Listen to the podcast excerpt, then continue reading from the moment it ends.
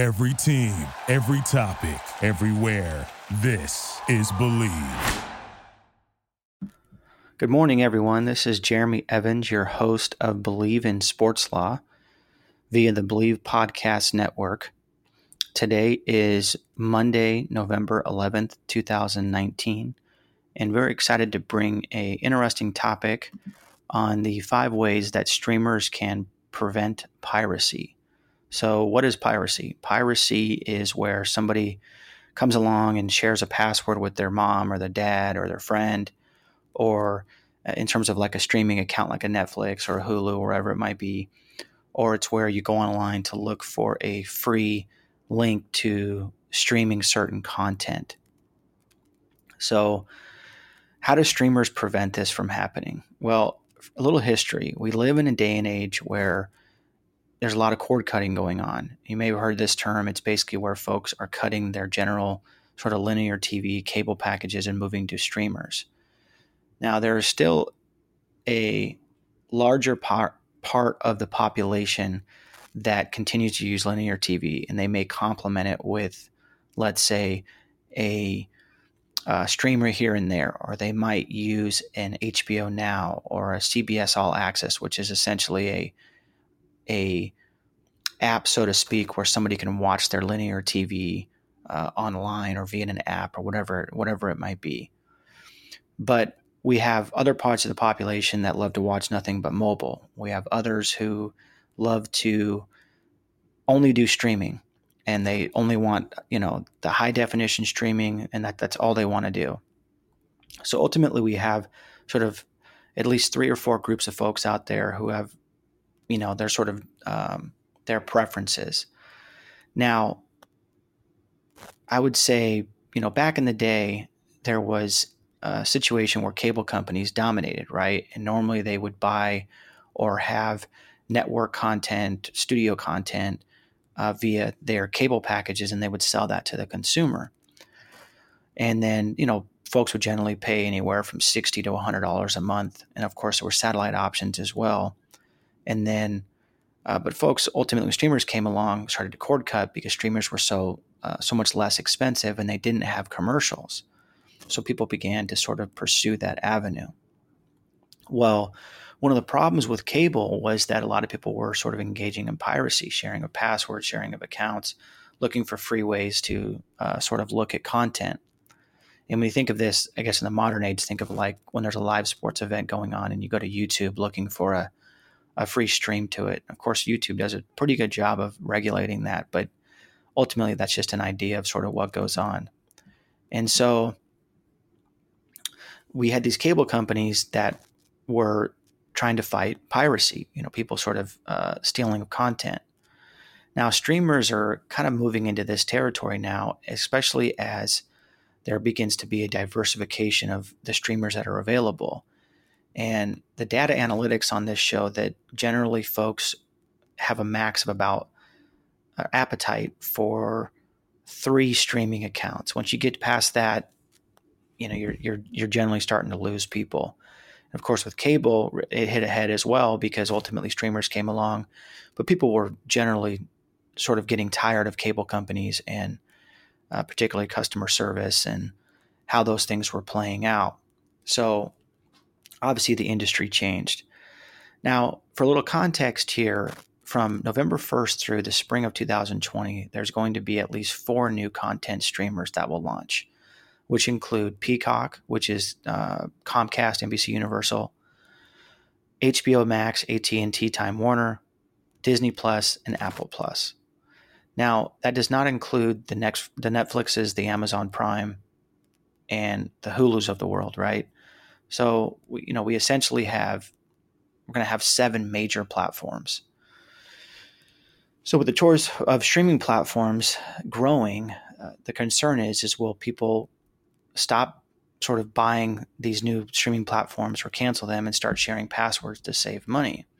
And of course, both scenarios are bad for the bottom line of uh, these studios and uh, others that are involved. Now, in some sense, Hollywood executives have come to realize that piracy is it, it's somewhat inevitable. It's going to happen, but I think there's there's ways that password sharing uh, could be made harder because at least at this point it's it's too easy and it's seemingly harmless. But I think Hollywood executives could at least either prevent or at least discourage, and if not, at best, uh, prevent some of this uh, piracy that's that is going on and, and, potentially will continue to expand as streamers uh, get away from sort of a sort of more, uh, I guess, for lack of a better word, global market in terms of where uh, you have more access to more content on, let's say, one or two platforms versus less access to content you know divided amongst you know seven different streamers so to speak well again so back to the point there's five ways that streamers can prevent or at least discourage the piracy of content. Number one is education. I think because things are digital uh, particularly the consumption of content you're watching it sort of online you're watching it through your tv it's not something that you're physically grasping it's something that you're feeling. So i think in that sense uh, there may be some um, sort of misunderstanding about the fact that it, piracy is still stealing and it's sort of understanding okay you know the value of it the money that goes that goes into you know creating it. And of course for the most part when people i think psychologically people think oh you know i'm not stealing anything or the streamers and studios can survive this that's probably generally true you know? You know they're gonna they're, they can weather the storms of financial change as as do a-list actors have some sort of an invincibility, but it's really the below the line talent, the folks who are not making top dollar that get hurt by this. And, you know, and, and ultimately everybody gets hurt by it because if you have a back end deal or you're making money on on uh, you know some way other than just get paid up paid getting paid up front, it's going to create some issues. And of course, so I, I think some sort of values campaign would be helpful here. You know, explaining what piracy is and not just the FBI message you get on you know, uh, the, the different movies that you watch, you know, talking about piracy and the the uh, issues of sort of regulation and enforcement there. But just you know, recognizing that piracy is you know stealing, stealing is wrong, and really educating folks about it, I think would would uh, would go a long way. Next is technology. There's either technology out there uh, that, that I've heard of with regard to sort of protecting and recognizing IP addresses, blocking accounts, asking for double or even um, triple uh, ways to authenticate an account. And I, I, believe there's other ways to do this. If, if they're not available, they can be developed. You know, streamers should really, studios and streamers should really invest in this technology. Uh, you know, everybody sort of is going to be harmed by an increase in piracy, and at, at, at whatever level it might be. So again, I think technology is going to be an interesting part in this in terms of uh, regulating piracy. The third piece is pricing. Pricing is business in business is something that's often overlooked. I think people normally think, oh, you know, you know, price really doesn't matter other than you want to set a price that people will want to buy it. Okay, that's important. But it also matters in terms of if you have a platform, for example, I'll give you a perfect example. Hulu currently does not have as much content as Netflix does. Now that may change as Disney begins to put potentially its Fox assets onto that platform since Disney Plus will mostly be the family content. So until this point, Hulu does not have as much content as let's say a Netflix, right? So Netflix can charge a higher price just in terms of, you know, logically speaking, regardless of sort of the quality of content, right?